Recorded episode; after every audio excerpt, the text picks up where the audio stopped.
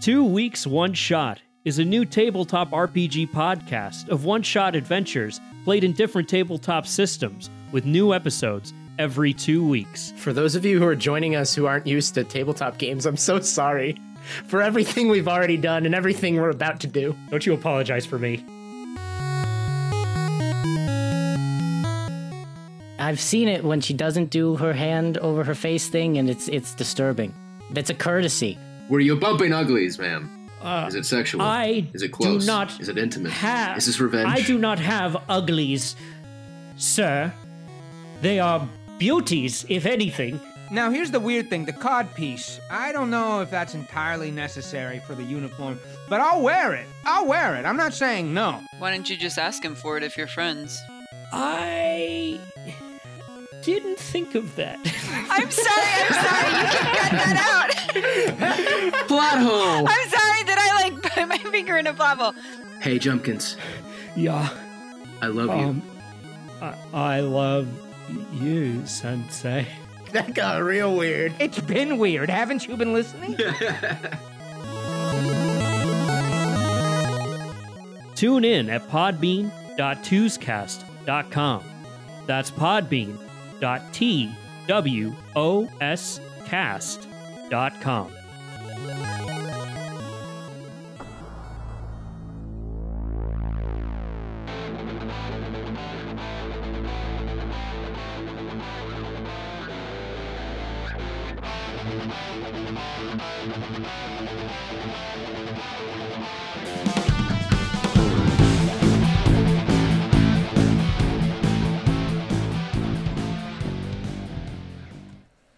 Hello, and welcome back to 19 Hits the Dragon, the podcast of Dungeons and Dragons, tabletop RPGs, and other nerd culture. I am your host, Mike Daniel, uh, and today I am joined by some very special guests. I have here with us Alex Rodriguez and uh, Brian LeBlanc, aka Helix, uh, from the podcast Two Weeks One Shot. How's it going today, guys? Hey, hey, hey! Yeah, excited to excited to join in on an episode of the show. You know, we saw we saw the call on Twitter. It was it was like asking where was Two's cast when the Westfold fell, and well, here we are. Yeah, we may not have been there in time for the Westfold, but we're here now. Uh, hopefully, hopefully that's good enough. Uh, and yeah, great to be here. Thank you so much for having us. Yeah, absolutely. I'm I'm excited to have you guys on the show, and thanks so much for uh, joining us here today. Uh, this is actually the first in our series of guest appearances here on 19 Hits the Dragon, um, and I have invited uh, the these guys from uh, Two Weeks One Shot here onto the show to actually talk about um, how to create and uh, prep and run a one shot, which seems like it was something that was right up their alley to uh, to talk about. Um, so yeah, I guess you guys just want to tell us a little bit about the show here now, and then we can kind of talk about, uh, kind of get into talking about some uh, one shot stuff here.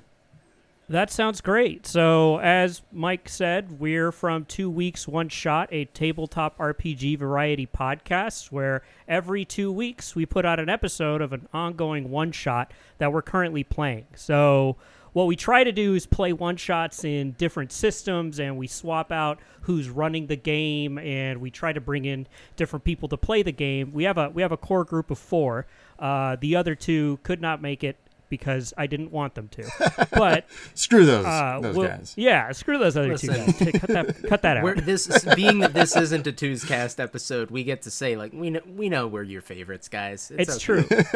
we control the narrative here today. Exactly. and Exactly. It feels really good. So God. yeah, we we play different one shots in different systems. We have. Uh, we are not exactly the most serious players. We definitely joke around a lot, but I think that's uh, I think that's part of the charm. Yeah, I mean we're we're there to have a good time and to do I think one of the things that you know one shots are good for, which is you know having a nice little time, having fun with friends, uh, and showcasing you know a little bit about a system and a setting, and hopefully we get to do that every time that we're doing stuff. Yeah, absolutely. Uh, I, I got to say, I'm very much enjoying the show. I'm only a few episodes in, but it's been been great so far. Um, I think uh, Brian or Helix, you're the one that uh, plays the uh, the rat guy in your first one shot. Is that no, no, Or that's sorry- actually uh, that's that's Frank plays the. Uh, Oh, okay, yeah, my- my man. I apologies, was yeah. I, I played uh, I I played Rel in our first one. Well, Every- okay, everyone's right, favorite okay, homicide gotcha, or gotcha. yeah, for sure. So yeah, my, my apologies there. Just got a little bit mixed up, but yeah, um, some some excellent uh, characters and a really great uh, premise going into the one shot as well.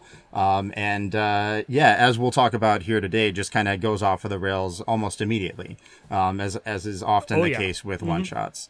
Um, but uh, yeah, before we get into talking too seriously about like you know tabletop RPGs and and uh, on topic here, while I got you guys here, um, you know I know we talked uh, when we talked the other day, kind of before recording uh, here.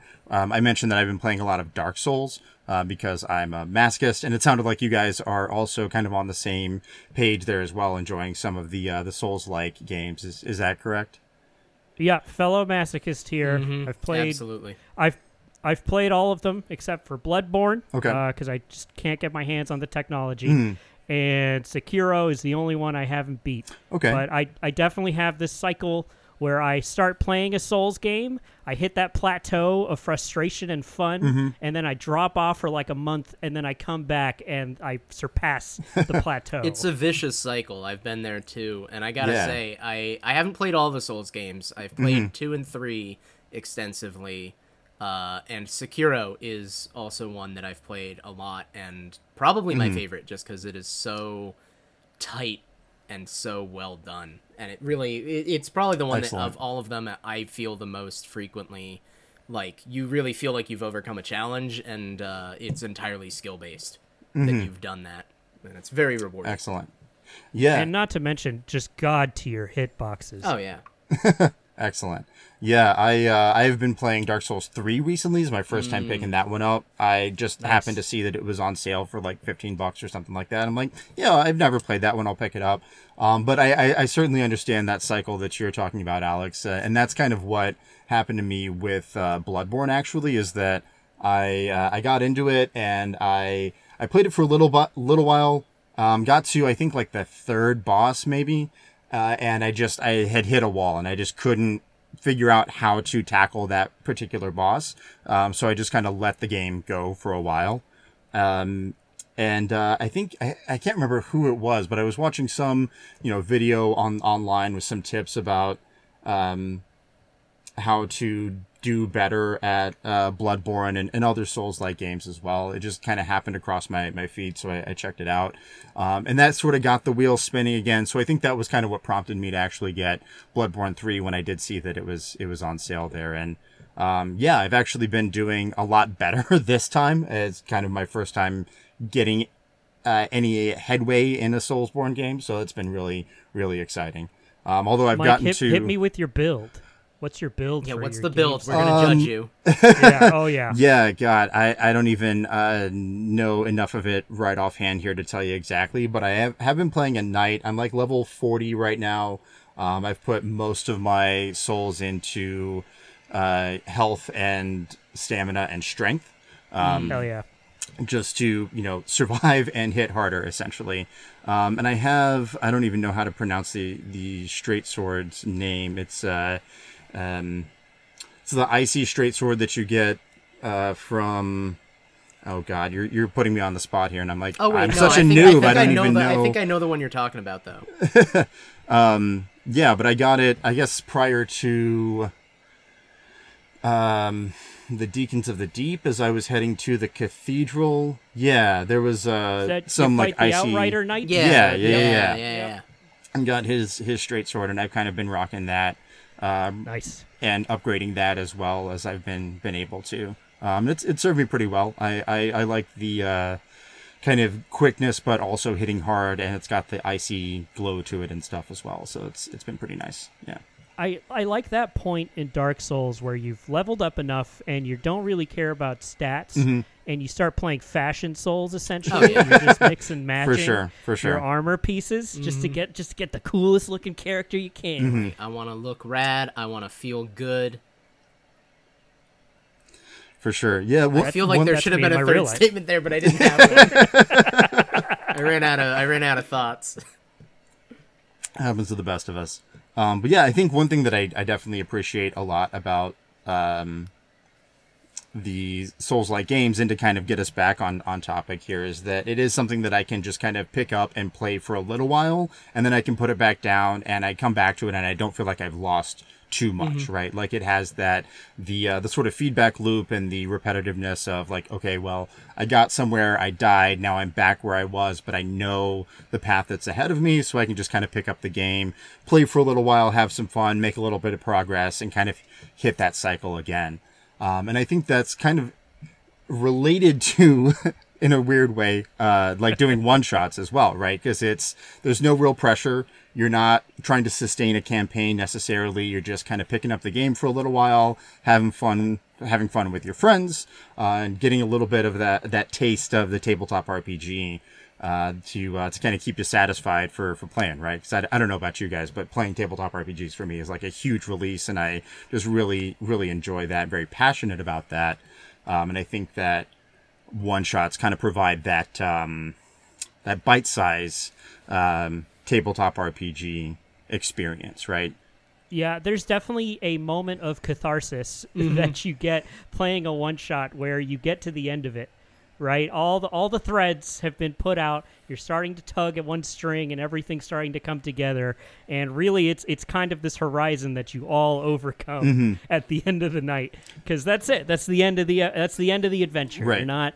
You know, you're not you're not making characters for for a long term campaign. You're not writing a story where the, the corruption goes straight to the top or, or anything, Right, right, right. It's just it's it's a couple of hours with a couple of friends, and you kind of just get to goof around Mm-hmm. uh, and and just have some laughs on the way there. Yeah, I think that's one of the really nice things about them is that, you know, obviously at its core a one-shot experience is going to be very different from, you know, the experience you would have with a full-on campaign, Right. but at the same time it sort of is taking that experience and distilling it down to the most basic and cramming it into like that shorter time frame because it really is similar to you know if you've played in a big campaign that sense of like getting to the end of a story arc and you've you know conquer a major villain or complete some major task that you had to uh but you know instead shorten that down instead of you know doing that over months you do it in a single night. And it still does feel really good when you get there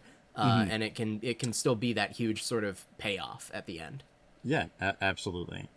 Um, so if we are, you know, giving advice to our listeners here about um, creating and, and running their own one shots, I guess you know my question for you guys is where do you where do you get started when it comes to sort of crafting or concepting um, a uh, a one shot? What's the first step Sure. for y'all? Sure. So so I think if if you have to put it into steps, right? Picture that uh that Majora's Mask moment where it goes dawn of the first day, right? But Right. then underneath it says writing the adventure. Uh you essentially right think of think of an adventure you'd want to have with your friends, something encapsulated. Really consider you want to consider uh, uh, either a concept or a theme of some sort. I myself am very guilty of just getting a concept from a movie, right? Our For our sure. first Oh, adventure sure. on yeah, our first adventure on two weeks, one shot. I just told everyone make your character like it's going to be introduced in an Ocean's Eleven style thing. Did it work out that way? No, but we'll get to that later. Uh, and I think really a, a big part of it is you know considering who your players are. Right, have a conversation. If you're throwing it with a couple of friends, have a conversation and find out you know what kind of adventure you would be interested in playing. Definitely. Uh, I know for the one shot that I ran for Two's Cast, which was in the Deadlands system, uh, that was again something that I did really uh, consider early on with you know writing that up and thinking about what it was going to be. Uh, I knew that we were going to do Deadlands, and that right there, you know, tells me a few things. I know it's going to be a western. I know that it's going to have some, you know, supernatural and horror elements, perhaps.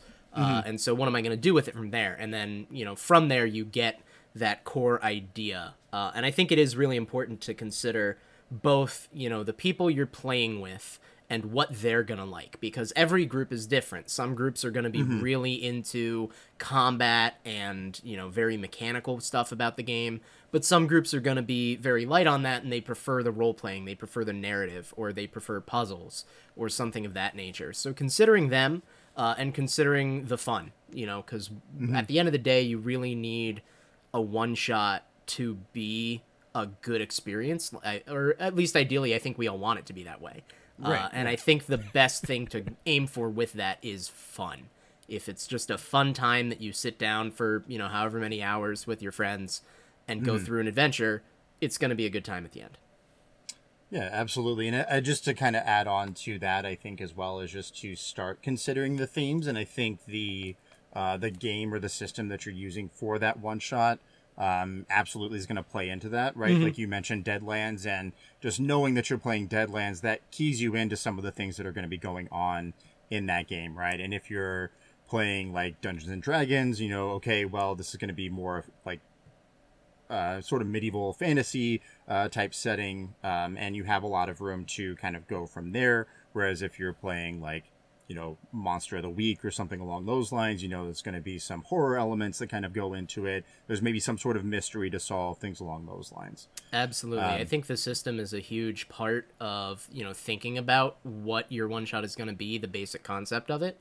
Uh, and I think it's a great time with a one shot to try out games that you maybe haven't done before. Um, obviously, some are better than others if you have, you know, a system that's like incredibly, you know, heavy crunch, lots of n- rules and numbers and everything to keep track of. That may not be ideal if no one in the group has played it before, but Right. you know anything that's really designed to be easy to pick up and play if no one at the table has played it before it's still going to be fine because you're not committing long term Talk about an idea we should have had when we started our podcast for sure. Uh, starting starting games and systems that no one's played and they're too complicated to do in a one shot uh, but sure. agree, I agree completely uh, with both the points that you all have brought up. Right, e- e- the system plays can, plays heavily into the type of adventure you're going to do. Some of them are more flexible for sure, and you can do a variety of things.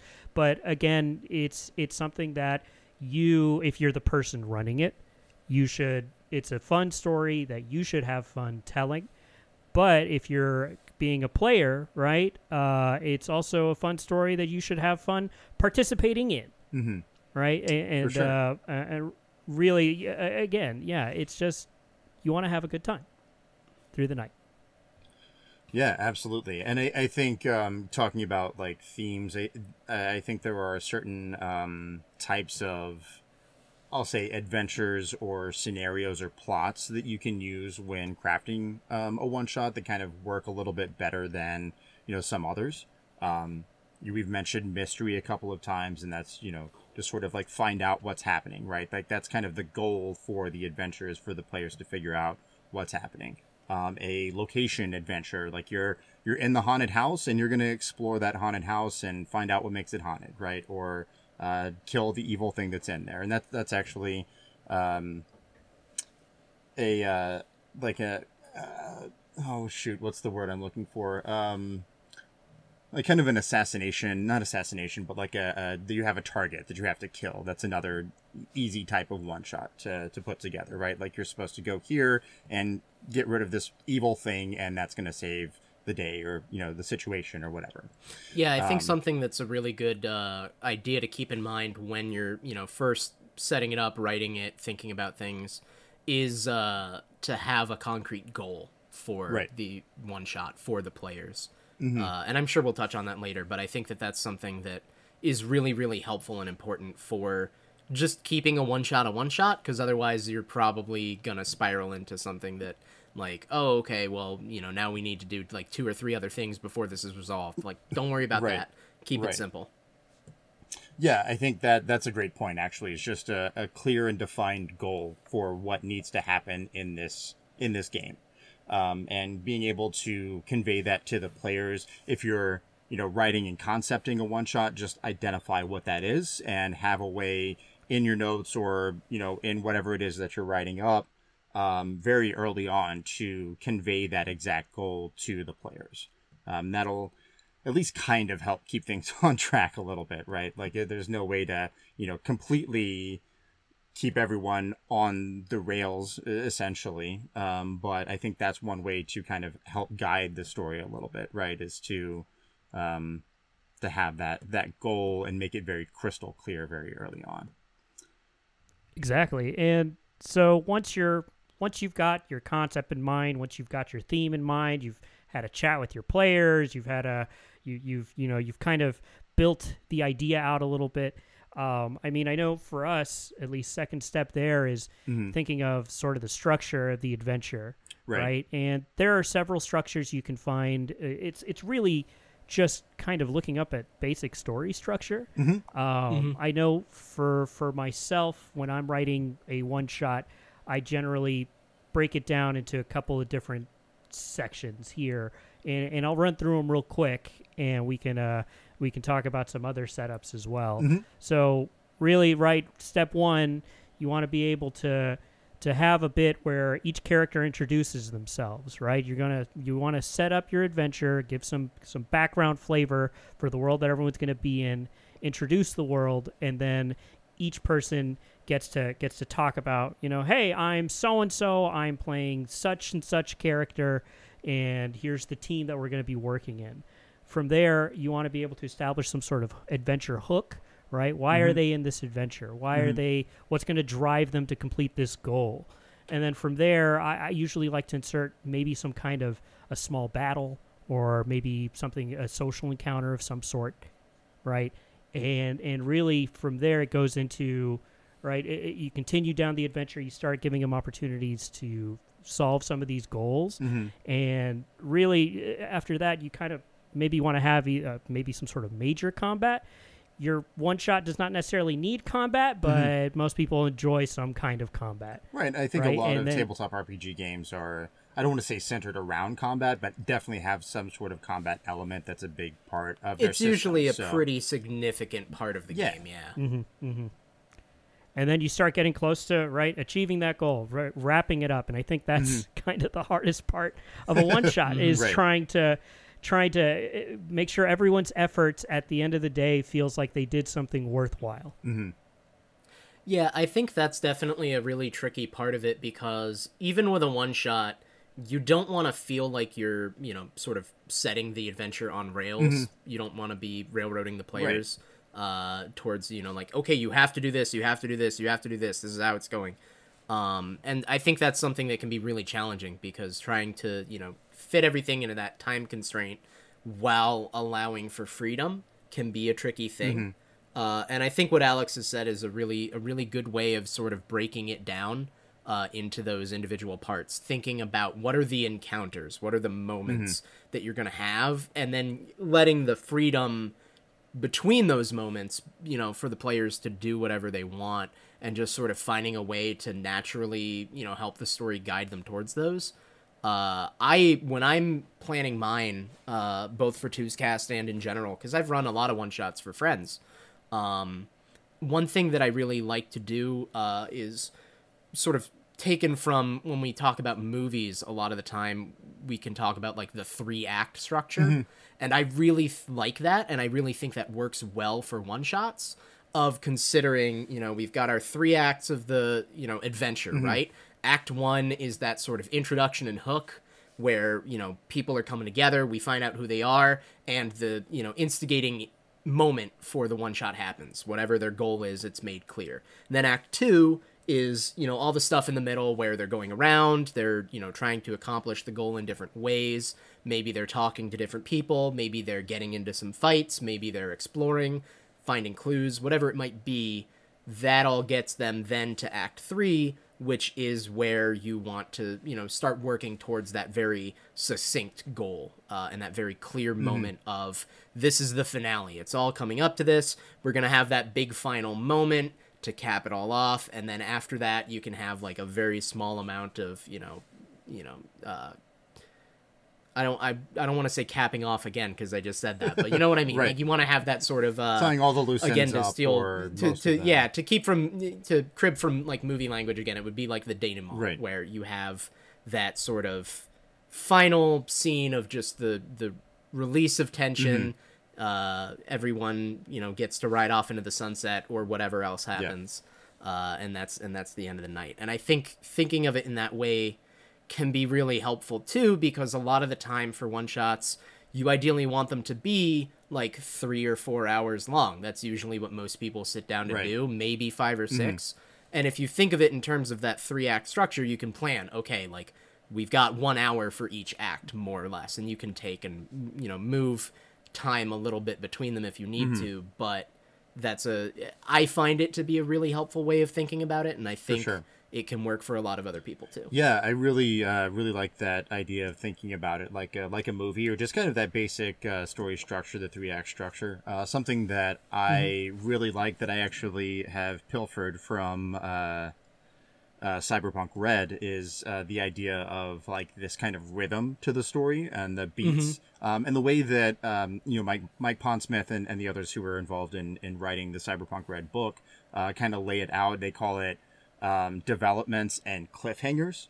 Um, and I'm not 100% sold on those two terms exactly because I feel like a cliffhanger is a little bit different than what they uh, they use it for here. But the idea is it's the the kind of flow and the rhythm of the story of kind of rising and falling action um, in, in a way that you know you you have the development it moves the story along, conveys some information, uh, brings into light something that is uh, a small goal in, in the immediate future, and that sort of raises the tension up, right? And that that uh, sort of moment uh, climax of the moment happens, and then there's a moment of relaxation, which co- sort of leads into another development, right? So it's this sort of uh, rhythm of kind of beats almost of moments between the tense tension and the release. It, you have a social encounter, then you have a combat encounter, and then you're eluding the corpse, and then you're moving on to the next thing, and that uh, gives you more clues to the the next next thing, and so on and so forth. And it just sort of builds up to that final moment where there's the the big release, and then you can kind of wrap up uh, from from there. Um, I really like that way of thinking about it. Yeah, and uh, in particular, something that I think is worth sort of highlighting. Uh, that's an idea. There is every moment in the adventure, and this is, in my opinion, true of every you know adventure that you write, but particularly for one shots, I think it's really important. Every moment needs to matter. Every moment sure. that you plan out for your story, whether it feels like it or not in the moment of the game, every moment needs to have like some significance. Right. Everything needs to matter. Everything needs to have a purpose. One shots are not as as fun as like planning, you know, a lot of downtime for eh, let's just hang out and you know role play for a little bit in a regular campaign is. One shots are not good for Mm-hmm. Right, that right. because it's gonna slow things down a lot and you're not gonna get through what you want. So I think having like quick snappish moments for that is really nice, and then you uh, then you just keep moving. And so, just one thing for keeping in mind as you're as you're writing out these encounters and scenarios, right? Uh, just going back to considering your players.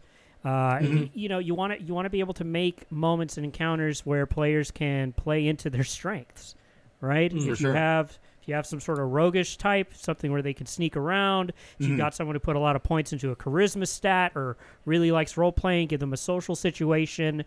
You got a you got a barbarian or some sort of fighter or something like that, right? Something that involves that strength stat. You know, either combat or or a feat of strength of some sort. Right. Just just something to keep in mind, so that way each of your players feels like they're participating meaningfully. Yeah, absolutely. Having having an encounter, having a moment for every character's strengths is good, and play to their weakness too. I mean, if you notice that there's a there's something the party doesn't have covered, uh, you know, maybe throw that in there and uh, in- include some options for them to get around it. You don't want it to be a wall that they just right, can't right. you know bypass but having a moment like that where they really have to maybe think for a Mm-hmm. moment of like oh uh, how do we get past this we don't have a rogue to disarm these traps Right. we don't have a magician to you know distract the crowd or whatever like what do we do and then you know let them figure it out and it's a lot of fun Yeah, for sure. And I, I think there's a, a really bit, a really good bit of advice uh, from there is to you know not leave things as a wall for parties. You you just you don't want to lock progress behind a single skill check in the event that the party doesn't have someone that can cover that or everyone rolls trash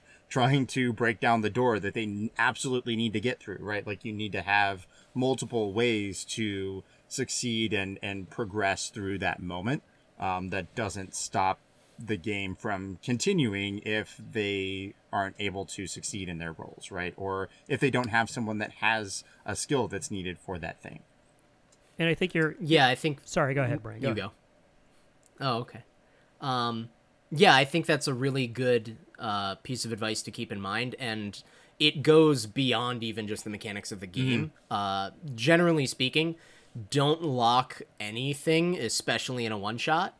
Don't lock anything that would be like progress for the adventure behind a single door, uh, whatever form that door might Right. take, because you will offer your players the most simple puzzle or riddle that you thought of, Right. and you're like, I got this off of the Happy Meal box at McDonald's, and we're gonna be good to go. It's rated for four year olds to do Right, this, right. and you're gonna give it to your players, and they're all gonna sit around for 45 minutes not knowing what Yeah. to do. And that sucks. For sure. That is the worst feeling for everyone at the table. It is the exact opposite of what you want happening at your one mm-hmm. shot. So just don't do that. If you want to include puzzles or riddles or skill checks or whatever, absolutely do. You know, include whatever you want, but always have options and always have something in your back pocket to pull out in case the party is just absolutely stumped. All right, And I think that illustrates uh, one important bit of as you're writing out and preparing for your adventure is is kind of considering these branching paths for your party, right? You have a situation. You, as the person writing it, just think of some eventualities of how they might solve it. The reality is, whatever your party does is probably going to come nowhere near what you have planned out but at least at least thinking out of these different alternatives for the way that they're going to solve it at least preps you mentally as the person running the adventure to consider how they can apply their skill in an in an obtuse fashion to the scenario that you've given Yeah, absolutely. I think just giving the players uh, kind of agency to solve things as well is a big part of that. Um, or you know, even if they don't quite solve the puzzle or the riddle or whatever in the right way or in the quotes right way, um, just kind of letting them succeed if they come up with something that's creative enough. I guess that that kind of gets more into tips for like actually running the adventure, which we'll we'll kind of get to here in, in a little bit, I guess. Um, Yeah, But, I think um, it's also a nice segue though for uh, you know once you've moved from that first you know the very first step of writing out Mm-hmm. the adventure and sort of thinking about it ahead of time just on your own, then when you move into the phase of prepping the adventure, because I think most one shots, uh, some of them are like very spontaneous, spur of the moment Right. things, but I think a lot of the time groups, you know, want to try something Mm-hmm. out, right? Like let's do a one shot of this new system that we want to maybe start playing. Let's do a one shot for this, you know, special event, whatever it might be. Uh, and a lot of prep can go into that. Obviously, you don't want it to be as much as you would for a full fledged campaign, but some prep is really nice. And I think the one of the key ones is working with your players, and that is something that is huge to give them that sense of agency uh, that you just mentioned, where if you work with the players to develop their characters and thinking about you know why is your character involved in the story? How does your character fit into the world?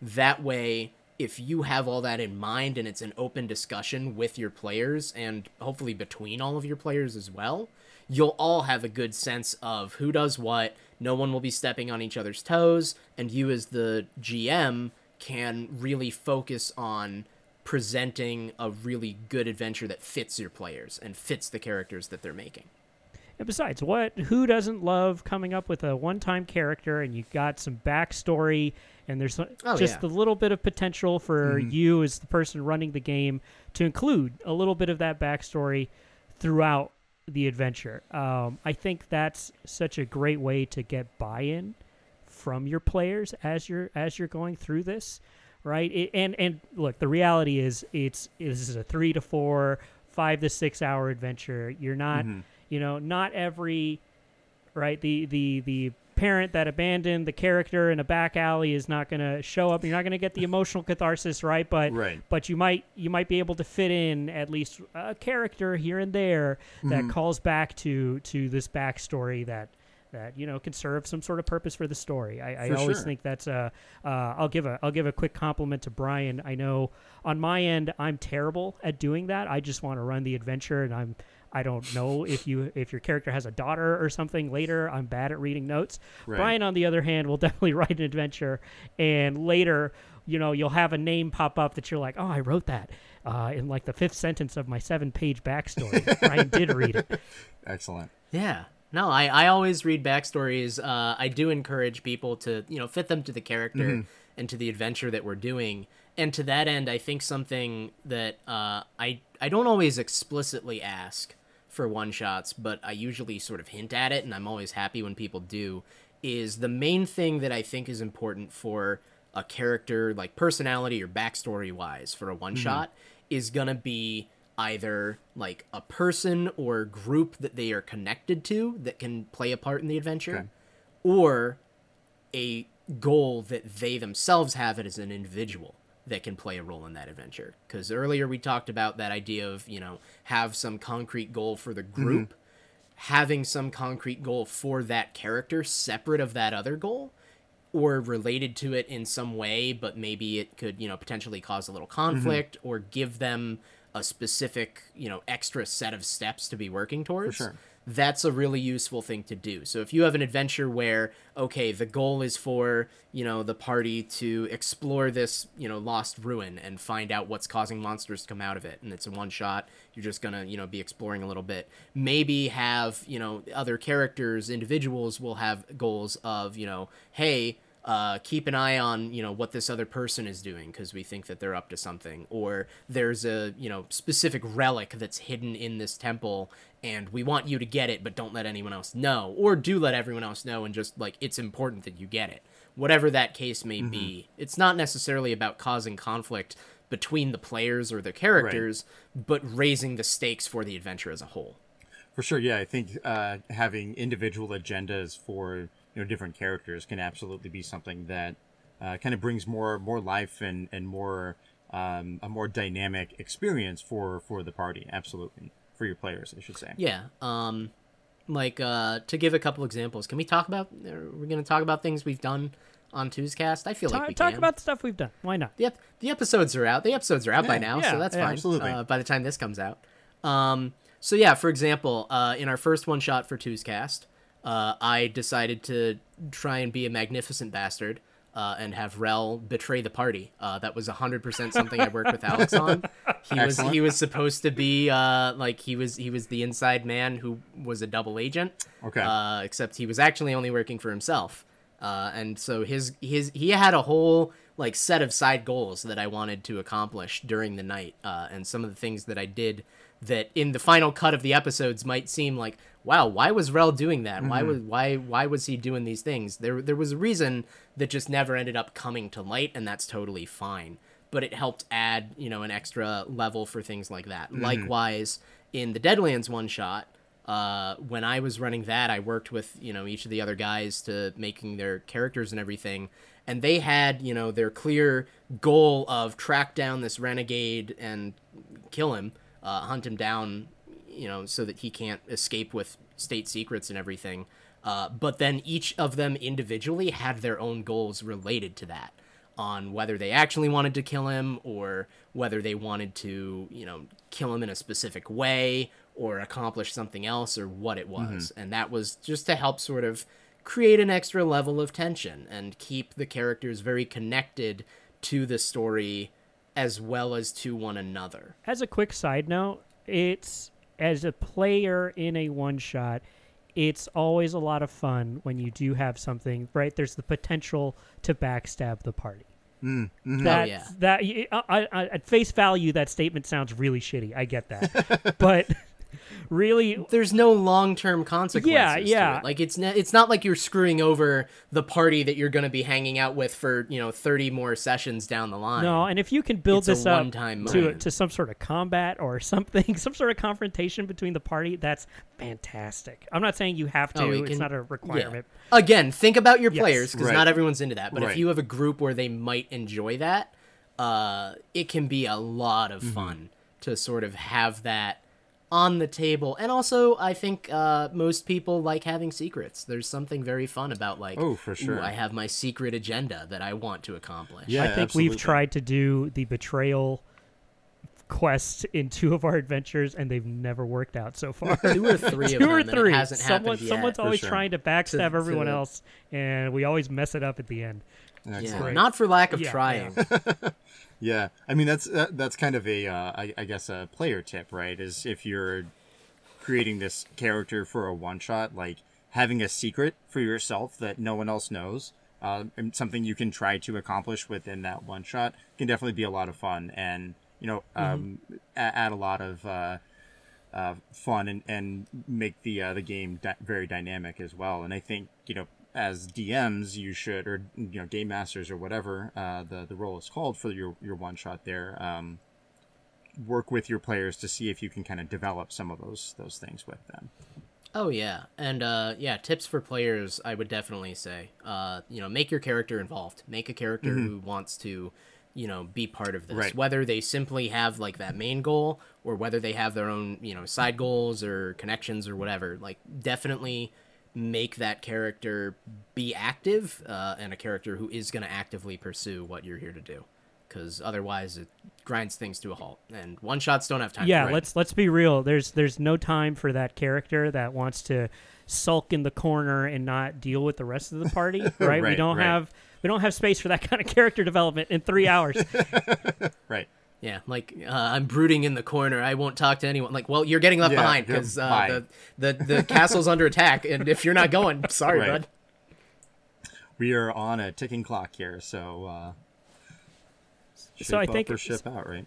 exactly right so i think so, pretty so there's there's right there's working with the players and then there's the other side of that coin which is now you developing your cast of npcs Mm. For right sure. you're so these are these are obviously the player the the the key characters in the game where your your your players are going to be interacting with them right Mm-hmm. so so really you want to start thinking up of you know uh, these should all kind of tie into your objective and the theme that you're doing right if you're doing Right. a heist you want to have either the character that's brought everyone in and is hiring them to do the heist you want to have the person who is going to be right who's the victim quote unquote of of this heist who is Right. uh who is the rival party that you're going to be doing and so so the reason i'm, I'm kind of giving them these clear labels uh, but but the reality is you should just kind of have a big uh, a big selection of NPCs some of some of whom you have more developed characters for than others but at the same time uh, just just keep in mind you should just keep uh, a couple of pre-made characters on the side for when you need filler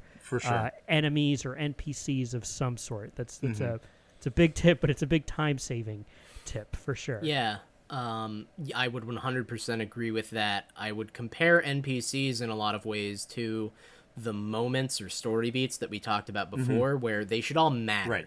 Uh, if if you have an NPC, especially in terms of preparing them, right? Don't prepare anything or prepare the barest minimum that you can stomach for any NPC that you don't think is going to be a major part of things because you don't want to have, you know, every single servant in the manor or every single person in town. Right.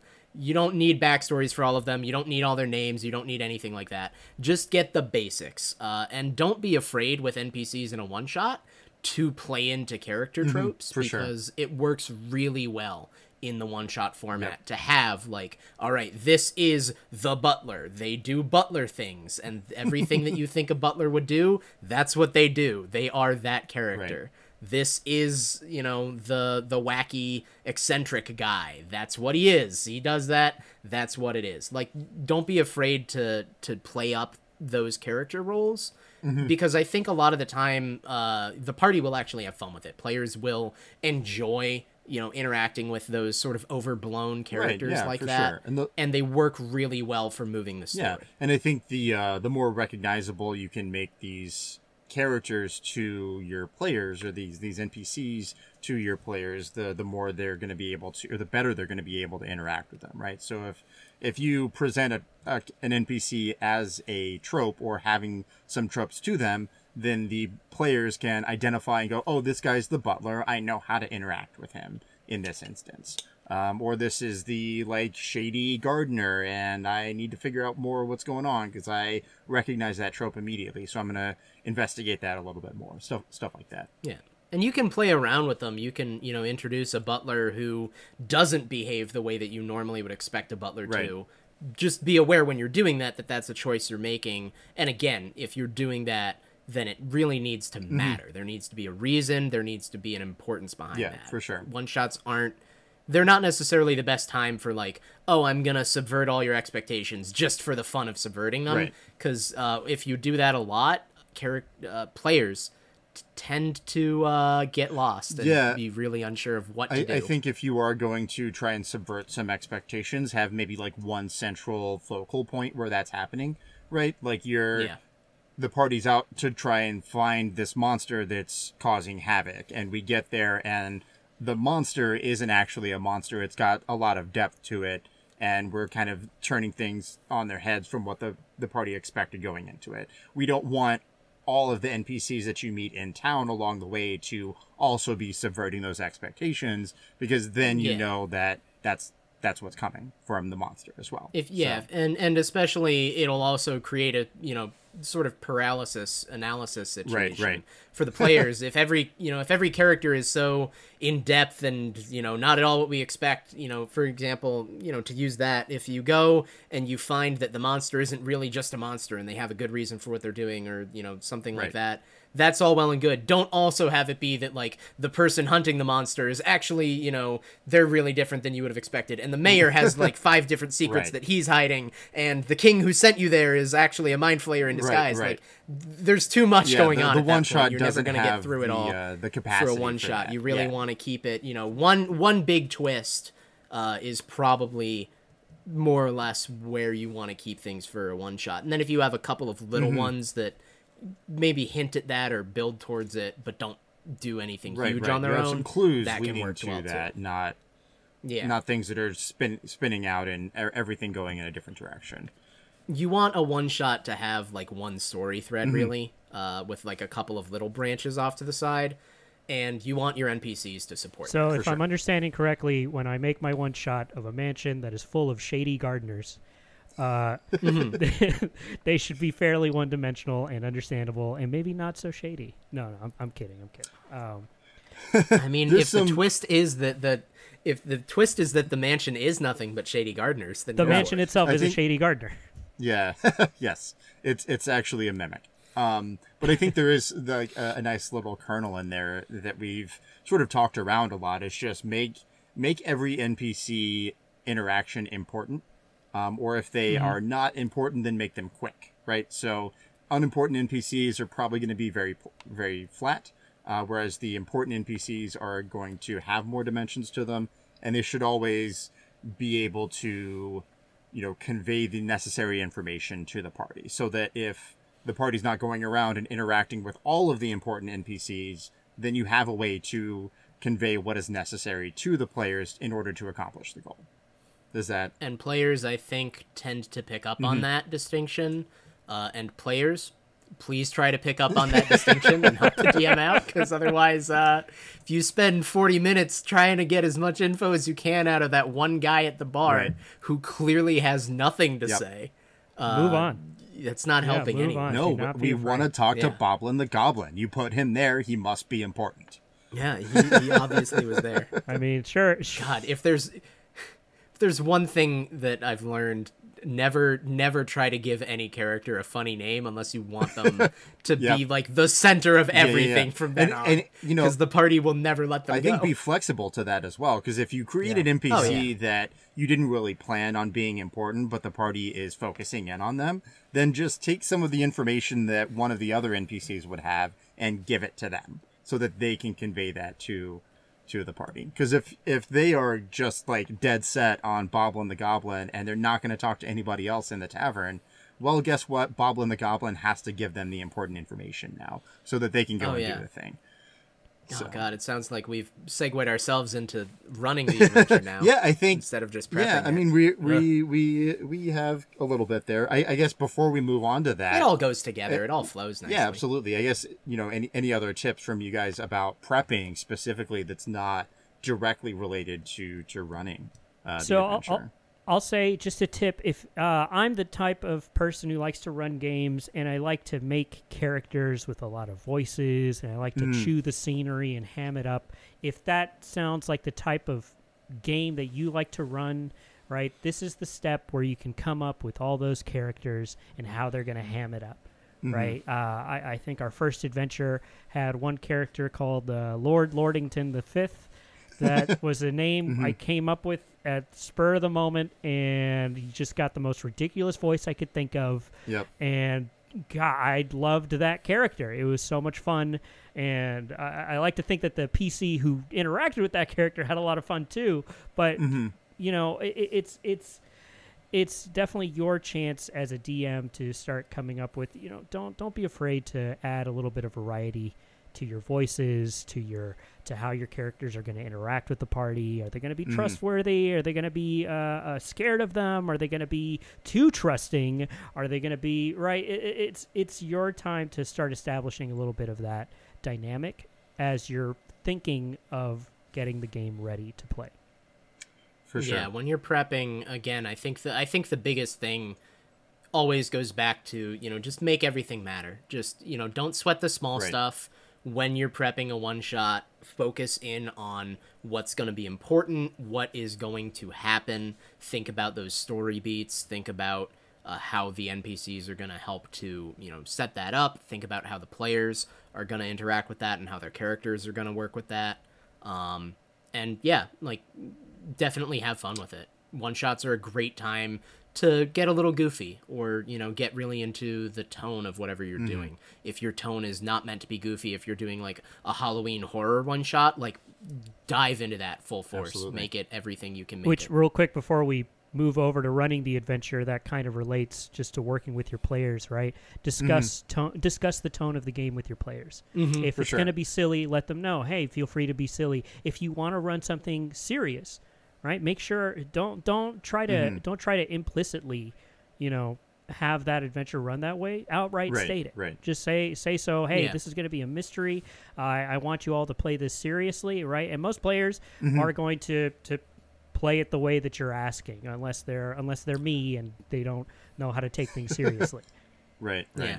No, I think uh, I think certain genres definitely only really work when everyone buys in. Absolutely. um, and ask your players to do that more more often than not i think they'll be fine with it and if they really don't maybe just reconsider you know what the theme is going to be and make it something a little bit different i suppose instead of saying don't be afraid to be silly one shots uh, more than anything it's not a time to be subtle right. yeah, yeah. That's yeah, very well put, Brian.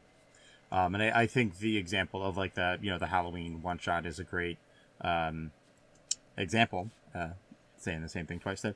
Um, but yeah, I think that is a you know a, a great point of like um, you know we're we're doing a Halloween one shot here because it's Halloween, it's spooky time. Like we're gonna have a kind of a horror story, so people kind of know what to expect going into that, or you know a, a- any any other um, I guess themes or genres or whatever that you're going to be playing in, and and again like the game um, mechanically, the game that you're going to be playing is going to help with that a lot, right? Like you're telling your friends that we're going to play like Deadlands, like you were saying, or you know Monster of the Week or whatever. Just kind of knowing that going into it is going to help with that a little bit, but absolutely make your intentions clear um, to to the players about what type of game it's going to be. Um, and I, I think one other kind of like uh, you know pro tip for preparing for adventures or for one shots is going to kind of lead us into talking about running the games as well. Um, this is more specifically for if you're running like a pre-written adventure, um, is to roll your random encounters ahead of time. Like, don't wait until it's the time for that encounter to take place and be like, okay, well, uh, now we have uh, six skeletons here that you guys are fighting in the graveyard, right? Like, you want to make those rolls ahead of time so you know how many skeletons are going to pop up in the graveyard when your players are going through it, right? Like, um, to kind of just be a little bit that much more prepared for the adventure. Yeah, I would say if you're gonna do any sort of random encounters or anything like that, just have them prepped ahead of Yep. time.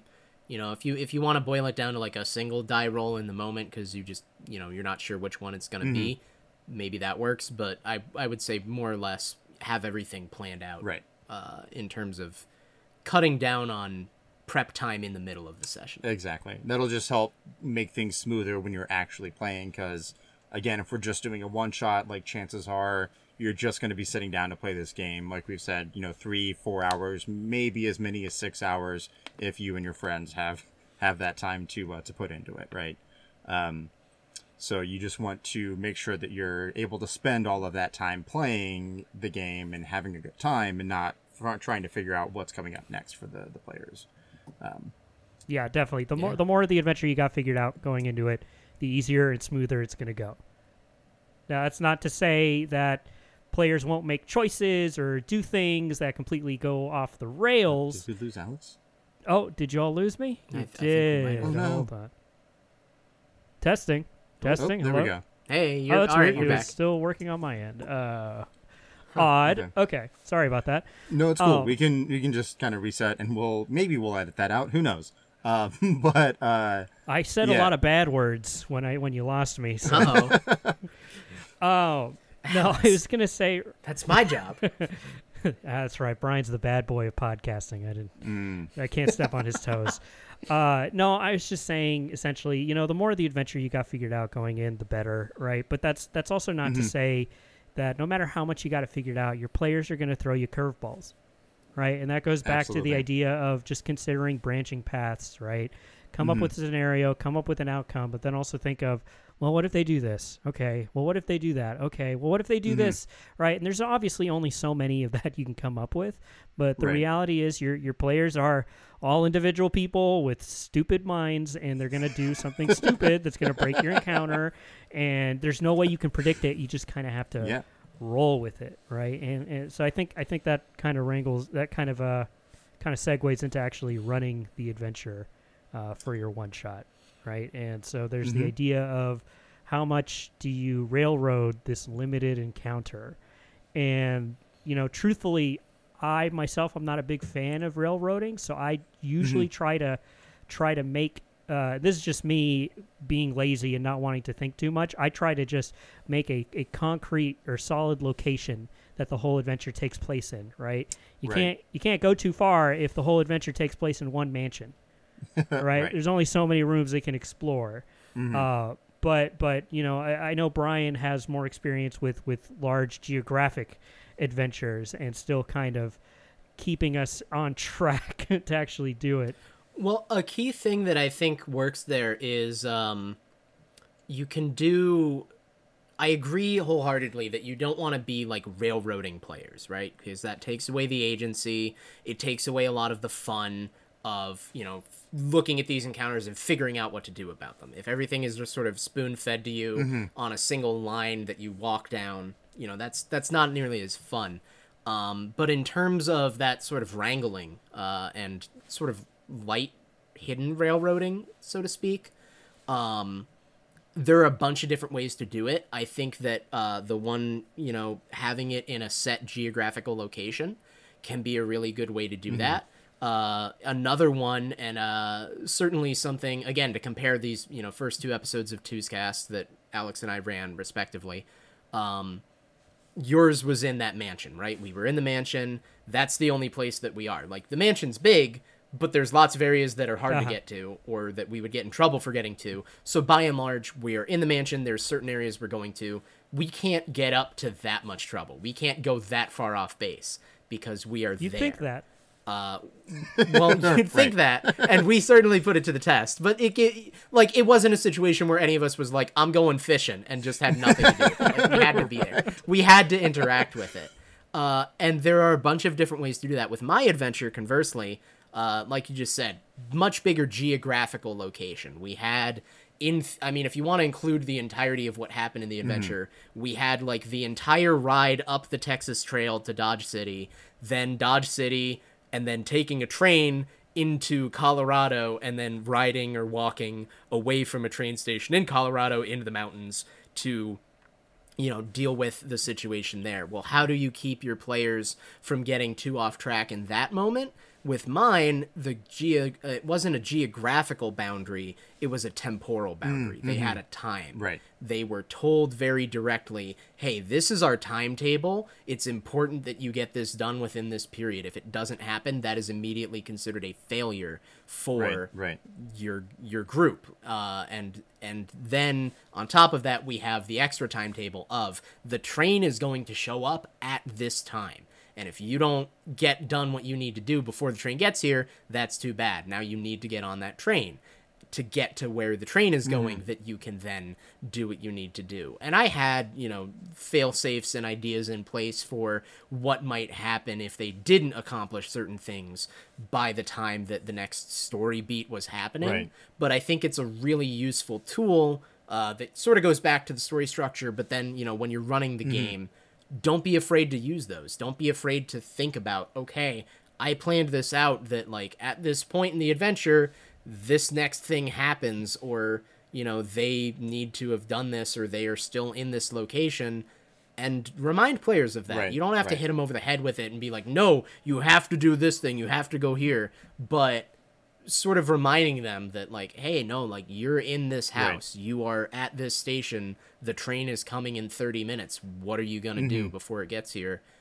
That can be a useful tool just for sort of you know keeping track of what the players are doing and helping them to stay not on track in terms of not being allowed to go anywhere else but on focus of what matters in the adventure. Because you do have an allotted period of time for a one shot and you don't want it to be wasted Yeah, I think the um, the nugget that I'm pulling from this here is find ways to set boundaries, right, that keep your players from going off into the sort of metaphorical abyss of you know infinite options, right? Like you have you're in this house, you have this time frame, you are uh, trying to accomplish this goal, or this other bad thing is going to happen if you don't get to it. So we have to stay on task somewhat, right? Um, I, I think that's uh, those boundaries. Yeah. those boundaries are really useful. And again i think if you present them well i know a lot of you know game masters out there are very hesitant to do things like that. But i think especially for one shots they're good. And if you do them uh, as long as you're not presenting it as like a hard boundary if you're not saying a hard no to your Right. players then I think it'll be okay. And you can even set those boundaries in terms of choices to some extent that they have to choose between, as long as they have multiple choices and each choice can, you know, matter and lead to something and make a difference. Because if you're basically just saying, like, hey, do you want to stab this guy in the back or stab him in the front? Like, that's not really a choice. that doesn't change Right, things much. Um, but if you have this situation of, you know, you're here to assassinate this guy, how do you go about it? Are you gonna, you know, just, you know, go up and stab him? Are you gonna poison him? Are you gonna set up an accident? Are you gonna do this, that, or the other thing? Those then still become the boundaries of every choice they're making is still leading to that same mm-hmm. goal, that same end point, but it allows them that branching path to get there. Yeah, so I, I, I think one of my things that I like to do when, when running one shots is rather than just saying, okay, what do you do, is asking questions that are a little bit more specific. It's like, do you, or, or giving them options within my, my question, right? So do you do this, or do you do this, or this, or, you know, what's the play here, right? Rather than just saying, okay, well, you guys are here in this situation, so what do you do? Like, well, uh, fuck, now I have all these options, ah, right? Like, well, are we going to sneak up, sneak up on this person? Are you trying to kind of scope out the situation for a minute first? Are you, you know, going right in for the kill? Like, what's the the play here, right? So, giving those options in the question that you're asking can kind of help keep things a little bit more uh, on track, so to speak. Yeah, again, to cite a couple examples, I know um, in my, you know, one shot in Deadlands, when the posse gets to Dodge City, I didn't. I might be misremembering this, and I'm hopefully not, because it's gonna it's gonna come off real bad if I'm like I did this really smart thing and then I didn't. Oh, I'll Um, let you know. Don't worry. I'm, I'm I'm pretty sure what I remember is that when they got to Dodge City, you know, they get to the scene is that they're on this train platform and they know the train is coming. I don't think what I I didn't say to them like, "Okay, you're here. What do you do now?" I presented it as like, "You guys are here. You need to find out certain information. You have mm-hmm. an hour in which to gather information that you need to accomplish your goal. How do you go about doing it?" And I think phrasing questions like that for players right. can be really nice because it's both a subtle gesture from you as the game master that hey keep on track you know do the things you're doing mm-hmm. but it also helps refresh for them and it can really put things into focus for players that right this is what we're doing and give a sense of urgency about it and like okay we need to get this done. So done that that actually uh, kind of connects with the the recurring thing I keep saying where your players are going to try to do something to to really break the scenario regardless. So using Mm-hmm. Brian's example, all right, they, they get off they get off the they arrived at the train station. He told us need to go find information. I think the first thing one of our other co-hosts said was, "I'm going to go find ice cream." That's not productive at all. Yeah, I'm gonna I'm gonna go get a I'm light gonna lunch. Go, yeah, I'm gonna, go, get, a light lunch and shaved ice cream the and shaved ice. Yeah. And so he Uh, went to the yep. saloon, but you as the person running the adventure again you need to be flexible and you need to understand right, just making these moments meaningful even if your players are doing something that you did not account for right? Our our player went over to the saloon and ended up talking to the barkeep and getting essential information. That was actually Yeah. uh, part of a big piece of information for us throughout the adventure right? Uh, uh, so it's so part of part of the game is having everything planned out but also just thinking on the fly right? If your if your players are going to try to break out of that mold you know be flexible. Do not do Yeah, not think of your adventure as um, written in stone. Think of it as written on a chalkboard with chalk that you can constantly wipe off and rewrite. Right. be prepared for all of those yeah wacky little you know side moments and subplots that the players are going to cook up. Because they're going to and you know sometimes they might not really go anywhere and they're just there for comic relief. And sometimes uh you know uh, an engineered fight between three identical men will give you the cover that you need at the end of the heist to get out of the mansion and have it all pinned on them instead of on you guys uh s- yeah that was a that was a purely calculated move i'm sure i'm sure uh both on our part as the players and on your part as yeah. the dm you Oh, always yeah. knew that that's how that was gonna Oh, end for sure. Why would anyone doubt that? um, no, thinking on the fly is yeah. huge, uh, and I think it's it's one of those things that I think scares a lot of people for GMing in general, Mm-hmm. right? Like that idea of I might have to improvise, I might have to think on the fly, uh, and that's why you know, sort of again, everything goes together, everything links together in this process.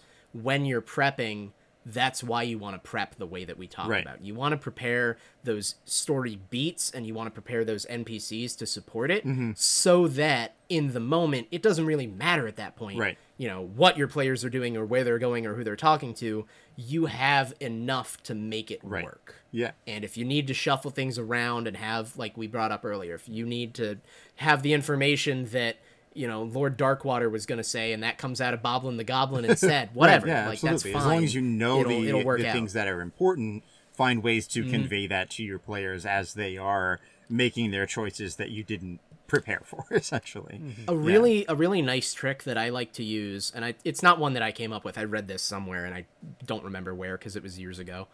Um, but something that is you know really helpful to think about for planning like long term campaigns is like, okay, I want my players to go to this dungeon. They Right. want I want them to go to this dungeon, this temple, or you know temple or whatever, to find this mystical artifact and fight this spirit or anything. And that's like the plot, right? Right.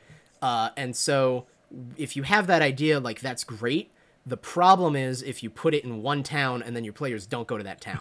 so what you do instead is whatever town your players go to, that happens to be the town with the dungeon. Exactly. And they don't know that because you didn't tell them ahead of time. And so it seems organic, or it feels at least a little more organic to them.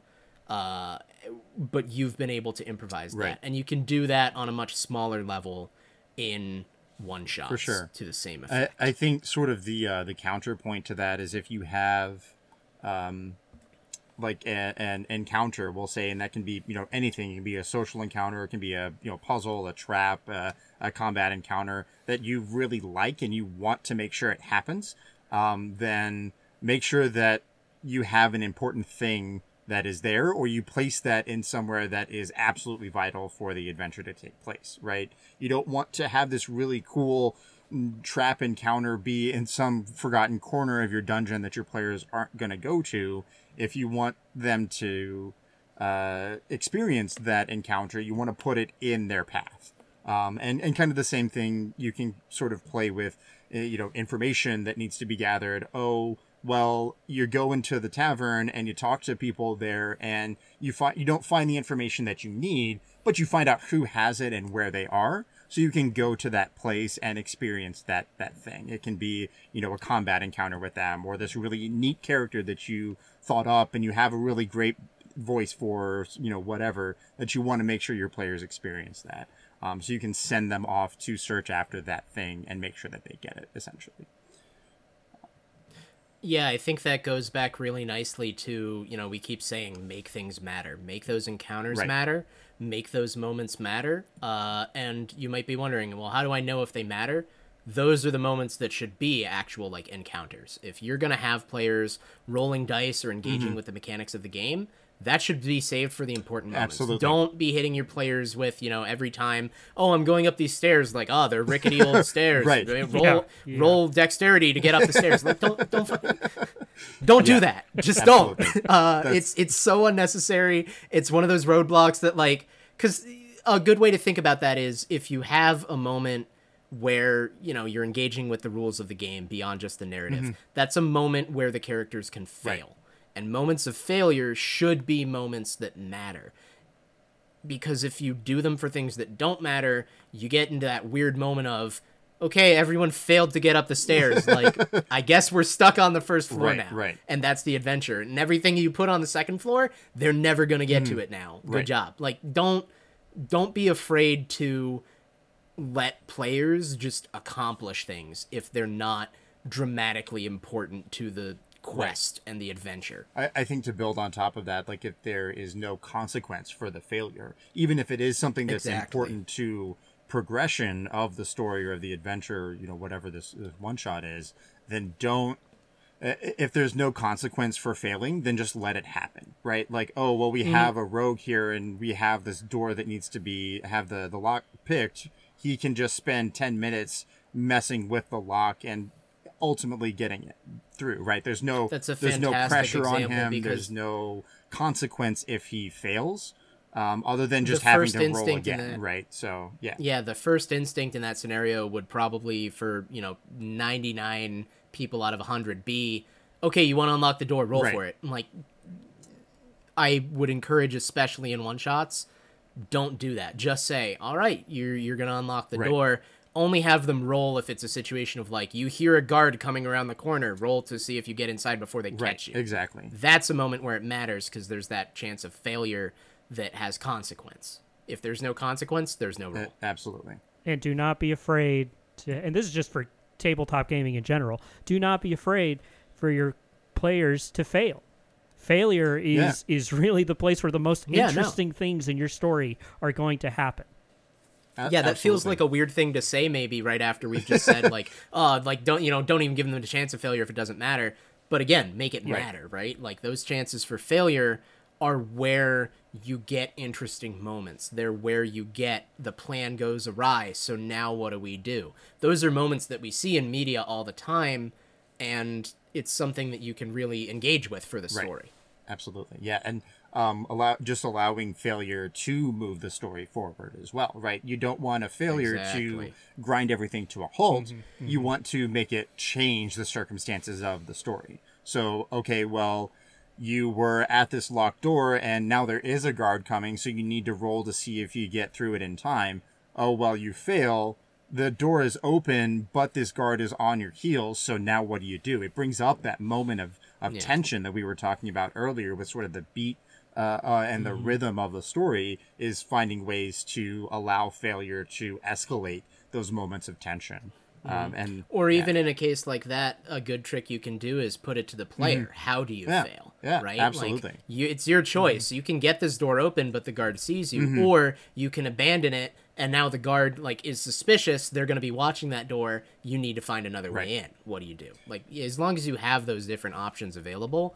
Uh, let players fail. Let them, you know, go back to page one and figure it out for sure there. or even just allowing them as kind of an example with what you were saying is like succeeding at a cost um, i think Mm-hmm. i love games that have that mechanic of you succeed but not all the way right um, or there's Yeah. some sort of hindrance or twist to how things can progress for moving forward now um, so do Man. you allow them to get through the door but be spotted or do you have them you know run away and not succeed at all like yeah Yeah, it's it's it's funny because we're we're given this advice for running this one shot, and I feel like we keep saying one thing and then also advising for letting the other thing happen as well. Uh, Right, And, and yeah. really, that's that's It's a right, balancing exactly, and it all goes. I mean, those that point that we keep hammering in is making the moments matter, and then also just staying loose, keeping it, playing it on the fly.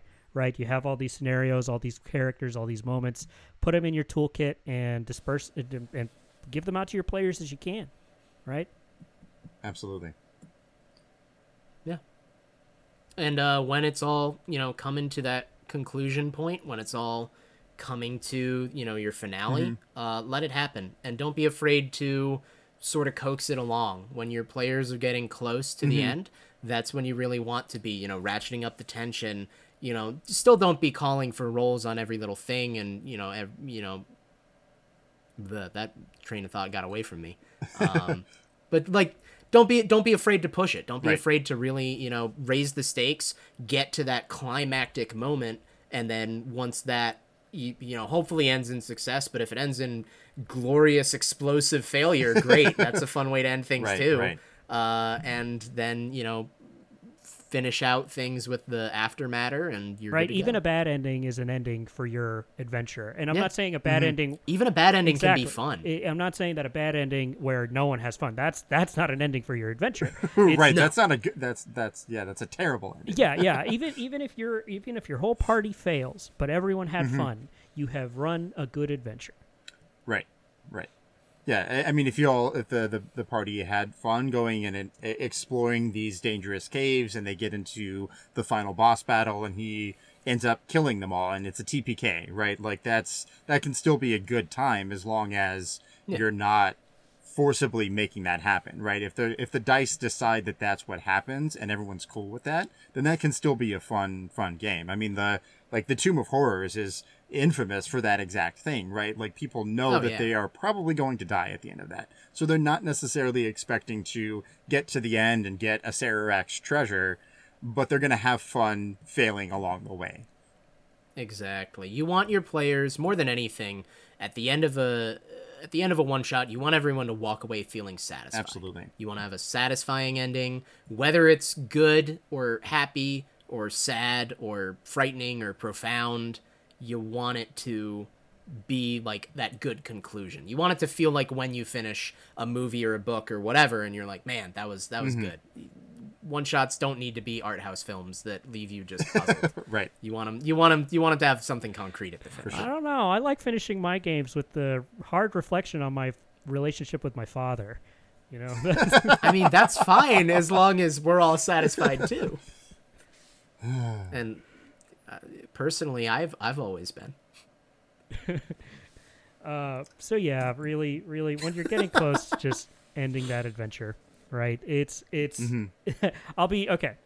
Uh, One piece of advice from that I've experienced from running one shots is uh, loose threads, loose ends, right? Um, some stuff you're just gonna have to let go.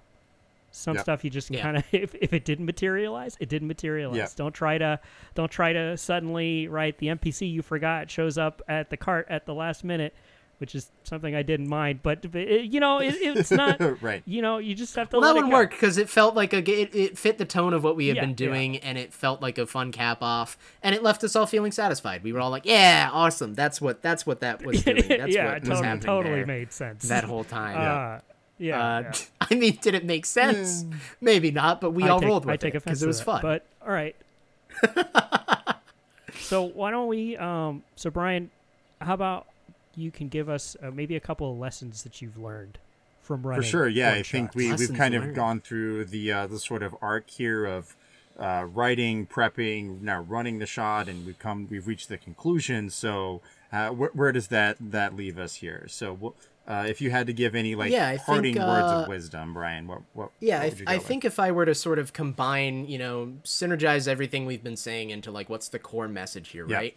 Um, you want to strike that balance between staying focused and staying Mm-hmm. loose. You really want to have that like combination of a concrete goal in mind and boundaries around getting there, but within those boundaries letting the players do whatever they want don't you know don't harp on they have to solve this one puzzle don't harp on they have to have this one encounter let them solve those puzzles let them figure out how to get to their goal however they want and just be prepared to you know keep pushing them towards it. You don't need to worry about lateral movement as much as forward movement in a one shot. Uh, and at the end of the day, really the most important thing is that you're having fun. The most important thing is that you're you know enjoying it because one shots I think codify the idea of the game in a role playing mm-hmm. game. You really are there to sit down and just, you know, have a good time for a few hours. And it doesn't matter if it goes anywhere. It doesn't matter if you've accomplished the goals or not at the end. What matters is that at the end of the night everyone feels good about what you've done and everyone's had a good time with it. Yeah, I don't. I don't think I have much more to add there. I mean, if anything, I'd just say don't be afraid if some things get derailed. Um, It's it's just going to Yeah. happen, and that's just part of keeping it keeping loose, loosey goosey, right? But if if there was one lesson that I could scream from the the hilltops, right? It's just have fun. Have fun. At the Yeah. end of the day, we're all here to play a game. It's a game. Mm-hmm. Enjoy yourself. Make you know if the players have fun, then you're having fun, and it's a good adventure no matter what happens. And hey, if you had enough fun with it, and you know you do have those little bits of derailing or loose threads at the end, and anyone brings them up, maybe that's something to tackle in a sequel one shot. Yeah. You know, you can do that down the line. That's always an option. Absolutely. No, I think that's uh, some some great words of wisdom there, and and uh, certainly has uh, sort of en- encapsulated our whole conversation. Um, you know, stay loose, prepare as much as you can, and try and, and work things in, but just let the players do what they're going to do and find ways to adapt uh, to those choices that they make as they're going along. And uh, yeah, it's, it's been said by all of us here now, but the goal is to, to have a good time and have, have fun while you're doing it. Um, so yeah, I think that's kind of a, uh, a final seal on the uh, our, our advice here is just make sure everybody's having a good good time, or maybe not make sure, but do your best to just have a good good time. Demand it of your players. Why is no one having Hand fun? I surveys at the specifically end. requested it. Yeah, make it mandatory. Um, but yeah, thank you guys. Thank you so much for for coming out and uh, joining the show today and uh, having this discussion here. It's it's been a blast, and I look forward to uh, to staying in, in contact with with you guys here and maybe even working together in, in the future. oh yeah. Um, Yeah, anytime. If you wanna, if you wanna, you know, give a shout out, have us back anytime, or we'll have you anytime. It'll be awesome. Well, cool. Yeah. So if y'all, I'm going to give you all the floor here for a minute, just if you want to let our listeners know, uh, you know, any parting details about yourselves, how, how to get in contact with y'all, how to, to find you uh, in the, uh, the the ether of the internet. So Well, I'm an Aquarius, so you know that's very important. You- really, should've I'm an known, should've Aries. Oh my god. Uh, Oh, that explains uh, so much. it does. Oh my god. Anyway, um, You have emotions fr- too. yeah, you were born. I don't actually. Anyway, um, so we're from Two Weeks One Shot, a tabletop RPG variety podcast. Like we said at the top, if you want to listen to our show, uh, really you can just type linktree.com slash twoscast. That's T W O S cast, and that'll give you links to where to find us on social media, where you can listen to the show. Uh, I'm I'm uh, Alex Rodriguez. If you want to talk to me on Twitter and you know start up some sort of Pokemon level rivalry where I will always pick the opposite of your starter Pokemon but lose every battle down the line, you know, find me on Twitter and I'm at Uncle Andros. That's at Uncle underscore Andros with two S's. And I'm always excited to talk about one shots or D and D or tabletop games or uh, snacks. Yeah, um, I'm also from Twoscast, uh, obviously, so you know all of that goes for me as well. And if you want to hear more of me uh, and other things that I do on the side, um, you can also find me on Twitter uh, at Helix Missionary. That's Helix H E L I X, and then missionary like the position. Um, and it's a great time. You can, uh, you know, have some. I, I share different jokes and thoughts and things uh, other projects that I'm involved in. I usually give you know shout outs and updates on there, uh, including hopefully by the time this episode comes out, I'll be streaming more regularly again on Twitch, which would be cool. Uh, How- how can they- You how- feel free to hit us How can up. they find you on Twitch, Brian? The same name, Uh, just uh, also there's links on Twitter. Uh, you'll find me. Yeah, I'm sure. I, will I'll definitely make sure to to throw uh, links into the episode description as well. So if y'all y'all can get those over to me as well. Um, Yeah. But uh, yeah, thanks so much for for joining us. And as a reminder for all of our listeners here, if you want to contact uh, the show, you can reach us on uh, via Gmail, uh, 19 hits the dragon at gmail.com. Uh, you can find me on Twitter at 19 hits the dragon. Um, we are available wherever you get your podcast, so please do uh, like, comment, subscribe, uh, leave ratings, reviews, whatever you can wherever you get your podcast. Um, or if you're, you know, just enjoying the show and want to talk uh, talk uh, to me or to uh, anybody, just uh, reach out to you know 19 of your closest friends and and tell them to give us a listen as well. Um, but thanks to uh, again to you guys here for joining me today. Uh, thanks for our to our listeners for joining us for this episode here, and uh, we'll see you next time when 19 hits the dragon. Bye bye. Is it over? All right.